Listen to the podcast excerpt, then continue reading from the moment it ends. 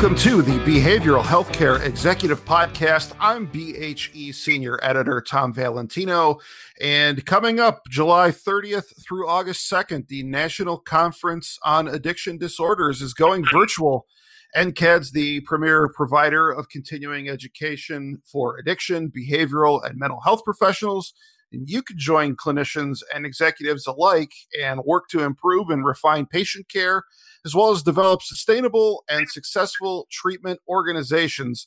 Uh, for more information on NCAD, check out theaddictionconference.com. But in the meantime, today we are joined by one of the many voices you're going to be hearing from at NCAD, Dr. Deni Carise, the Chief Science Officer for Recovery Centers of America. Deni, welcome. Thanks for having me.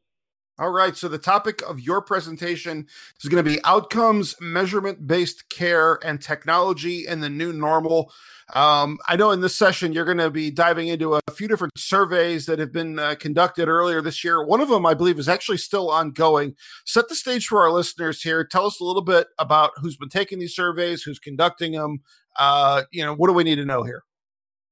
Sure, and, and these are so important because they're so timely. You know, to get information as the field is being impacted by COVID and to be able to report on that quickly. So this is a collaboration between the Psychiatry and Behavioral Health Learning Network and Glue, another company called Glue, and they put together a collaborative for advancement of recovery excellence and an advisory board. Um, and they've been putting these surveys out. So the three I'll be talking about today, um, there was an initial one that was on the state of the industry, and that was um, a year long, you know, survey response rate um, up until about April of this year. Uh, there was one on behavioral health and recovery secondary to COVID, and that was um, Feb- was um, uh, April May, and then another one um, on the impact of COVID and the use of telehealth and outcomes, and that was May June. The participants uh, range from um, providers, managers, directors. It's generally about half and half for-profit, non-profit groups, um, and it's, it's, pretty evenly divided to uh, outpatient only and all other sources of um, all other levels of care. All right, so let's let's talk about value-based care and recovery-oriented care. I, I think most of our listeners understand what value-based care is, but just for the purpose of getting us all on the same page, uh, how do you define value-based care? Is this something that's replacing the fee-for-service model? Um, it absolutely is. So, value based care is essentially very different from what we know as volume based care, right? So, fee for service is volume based care that you were t- that you mentioned, Tom, and the value based um, is defined as reimbursement that's directly linked to some kind of performance. That performance can be on cost measures, quality measures, patient experience ratings, and and when when you hear that, what you should hear is at risk. You're going to some extent at risk. But Medicare has shifted 90% of their payments in for hospital visits to value-based models, and as does Medicare often, as does the rest of the country. Just seems like it is so important uh, to have good data to make this work, and not just good data measuring outcomes, but uh, you know performance of care while uh, patients are are in treatment. Um, and you know, it, even beyond that, not just measuring outcomes, but having some sort of standardized data across the field, right?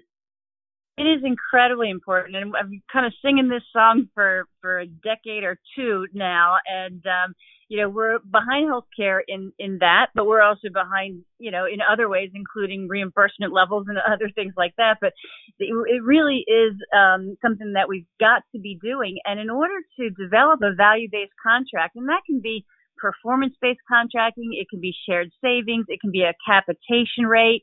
Um, you know, you really have to know your data. So I remember back in the late 80s, early 90s when, um, when uh, place uh, uh behavioral, or sorry, uh, insurance companies were starting to carve out their behavioral health dollars, that there was a company here who said, you know, we will take care of all your covered lives and for X amount of fee.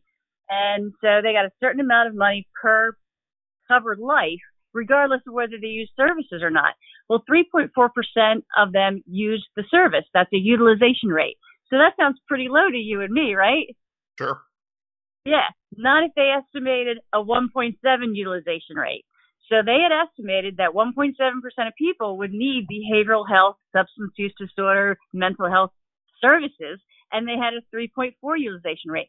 You cannot do these things without the data where you can say, okay, let me see kind of where this is going, what they're what they're offering, you know, that kind of thing. And that capitation rates are pretty complex. I'll give you a more um, kind of a more basic example. What let's say somebody says the insurance company says, you know, we know that if people stay in outpatient longer, they do better. So this, here's what we're going to do. We're going to cut your payments heavily for the first eight visits, and we're going to pay you significantly more visit nine through, you know, 40 or, or whatever, you know, number of visits they pay for. You have to know what's your average length of stay? Where does it break? What are you currently collecting? Not what you're billing, what you're collecting, because those are different. And you need to be able to apply the model they're suggesting or, or you want to suggest a model to exactly what happened, let's say in the past year, to know whether or not you're going to lose your shirt or come come out pretty well. All right, I don't want to give away the store with regards to your presentation at NCAD, but I know there's a, a couple numbers that you're going to be citing that uh, kind of jumped off the page to me. Um, a significant disconnect uh, between the number of survey respondents who said that uh, collecting outcomes data is moderately to critically important versus the number who are actually doing it right now. Yeah, yeah, and I, I do understand that, but half of the group said that they collect minimal outcomes. So 50% said, you know, we minimally collect outcomes. 76% said it was moderately to critically important.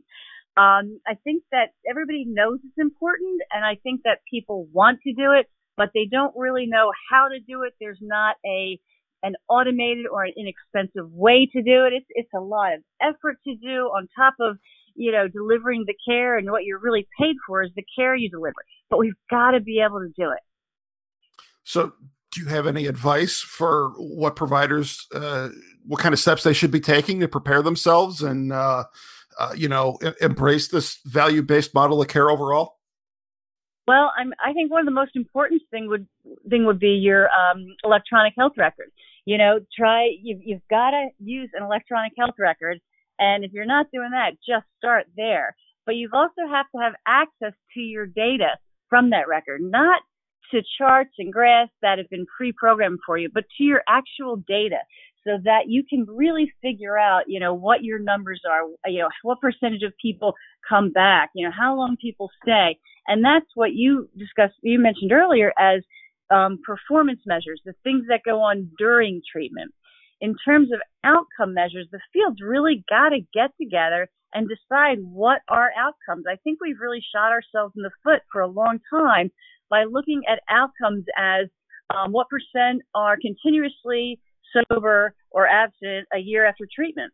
That's that's one outcome. But I'm going to tell you, while in a in a clinical, personal way, it's the hugely important outcome from a behavioral contracting, from a showing our value perspective.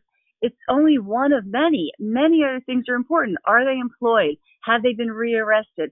Have they uh, been in the emergency room due to drug use? Um, you know, are they paying taxes? Are they, do they have health insurance? Are they, you know, those are all very important. All right, let's shift gears here a little bit. Obviously, the COVID 19 pandemic has impacted the field in unprecedented ways this year. Uh, let's talk about the financial impact uh, for starters. You know, we've seen some data from the National Council. Uh, there's a lot of providers that are concerned uh, that they're in real peril right now. Uh, based on the data you've been studying, um, what's going on with regards to providers' uh, admissions and uh, and revenue right now? Um, right. So the um, the one survey that we that was done that ended back in April, um, we one of the questions was, you know, what impact did you see on admissions last week? And 62% had a decrease in admissions. Uh, 17% were about the same. Now, this is interesting. An additional 6% weren't taking admissions. So that bumps you up to 68% that either aren't taking any or saw a decrease in admissions. And um, I was interested to, to see and happy to see there was only 7% said, you know, our revenue is down so much we might not be able to stay open. 50% said it's significantly down, but we can weather it. So, you know, people are absolutely struggling, but I think that there's a lot of hope. Um, actually, when asked about how confident are you that you can sustain through the course of COVID, um, 44% said very confident, 35% said confident. Only 3% said not very confident or not at all confident. All right. Well, one of the solutions that's uh, keeping a lot of companies afloat is telehealth. You know, some providers I think had already been building out their telehealth infrastructure prior to the pandemic. Uh, as we know, for others, it's been a baptism by fire. Um, with stay-at-home orders, you know, all signs and logic would point to there being a huge surge in the use of telehealth services since the start of the pandemic. Uh, the numbers that you're looking at, does that back that up? They absolutely do. And one of the things I think is incredibly important is we look at why is telehealth so available now? Because prior to this, it was not um, as available. You, you know, sites were not um, able to do it and get paid for it. So what happened was that when Trump declared a national emergency, it activated the Stafford Disaster Relief Act. And what that allowed for was many, many, many things, including the ability to provide telehealth services. So doctors, nurses, psychologists, social workers can all now offer telehealth services. And previously, um, when you got a telehealth services, it was predominantly done in rural areas.